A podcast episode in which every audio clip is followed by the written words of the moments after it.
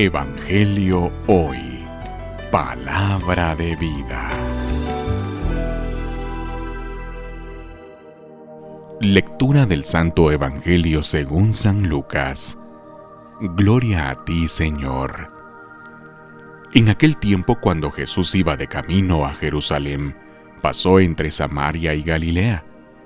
Estaba cerca de un pueblo, cuando le salieron al encuentro diez leprosos los cuales se detuvieron a lo lejos y a gritos le decían, Jesús, Maestro, ten compasión de nosotros.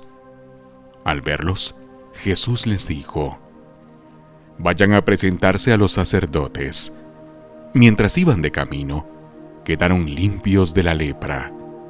Uno de ellos, al ver que estaba curado, regresó, alabando a Dios en voz alta se postró a los pies de Jesús y le dio las gracias. Ese era un samaritano. Entonces dijo Jesús, ¿no eran diez los que quedaron limpios?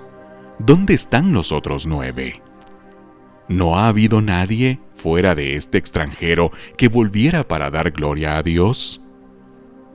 Después le dijo al samaritano, Levántate y vete.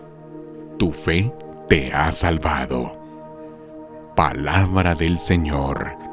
Gloria a ti, Señor Jesús.